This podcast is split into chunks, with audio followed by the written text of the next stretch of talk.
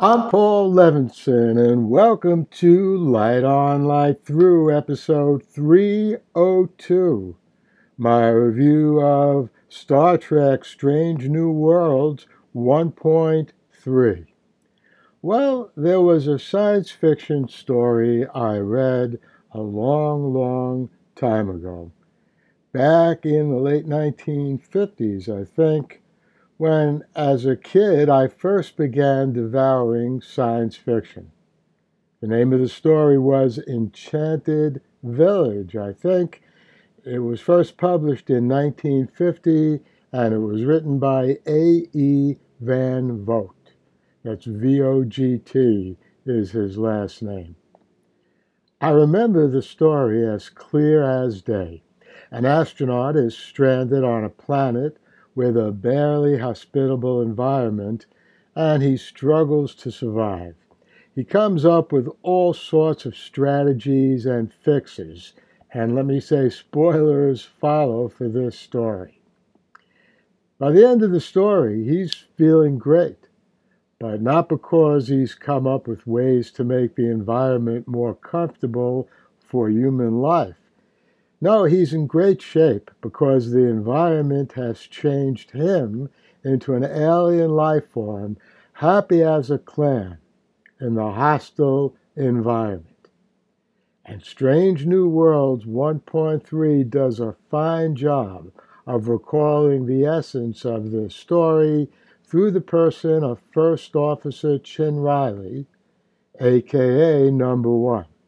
And spoilers for this episode now follow. Here's the situation the Enterprise beams down a team to Illyria, a planet of humanoids who were outcasts in the Federation because they practiced genetic engineering. Before the episode is over, we learn that number one is an Illyrian, and the centerpiece of their lives and explorations was to transform themselves, not the planets, they encountered. And what number one says is instead of terraforming planets, we modify ourselves. That's a quote. Now, if you think about it, that's a pretty enlightened approach, certainly by our current environmental standards.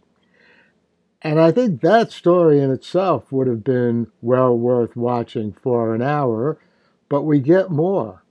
We learn at last the backstory of Pike's number one as it was first told to us in the cage, which became the menagerie.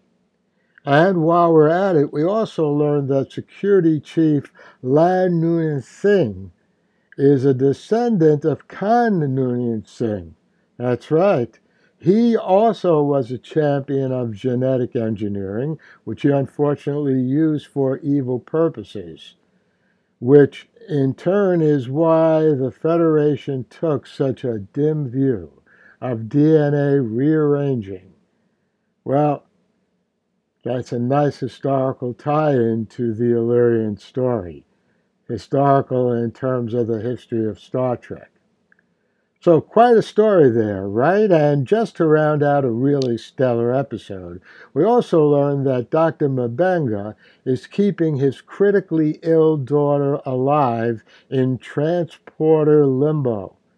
She's relatively fine now, and he beams her into flesh and blood existence to visit with her until he can somehow find a cure for her illness, maybe on some planet out there somewhere. And that's a great story, too, right there in itself. You know, this new series is just bursting with creativity about important issues, with sentient beings of all kinds striving for better lives. As I said last week, Star Trek Strange New Worlds has the makings of a Star Trek series in league with the original series, TOS, and the Next Generation TNG. And you know, after this third episode, I'm sure of that. I'll see you back here next week with my review of the next episode. And I hope you enjoyed that review of the third episode of Star Trek Strange New Worlds. I will be back here next week with my review of episode four. I've also begun watching uh, another new series, this one on Amazon Prime, Night Watch. I'm binging that, and I'll be back here with a review of that in a day or two. And look also or listen also for reviews of The Man Who Fell to Earth, the next episode there, and The Time Traveler's Wife, the second episode in that new series. All right, lots of good stuff coming up in the weeks ahead. Once again, in the meantime, stay safe, stay sound, and do whatever you can to help those brave people once and for all get the Russians out of their country, their country, Ukraine. The Light on Light Through podcast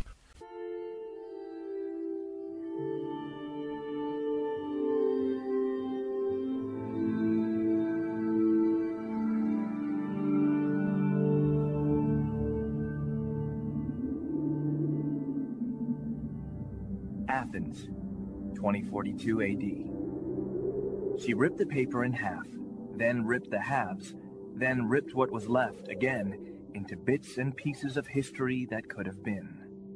Sierra Waters had read once that, years ago, it was thought that men made love for the thrill, while women made love for the sense of connection it gave them.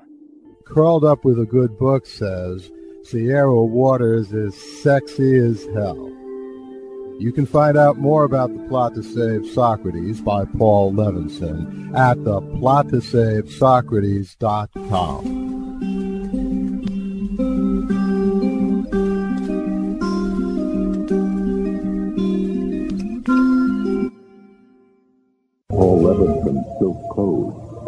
ancient biotech war raging on in secret for centuries.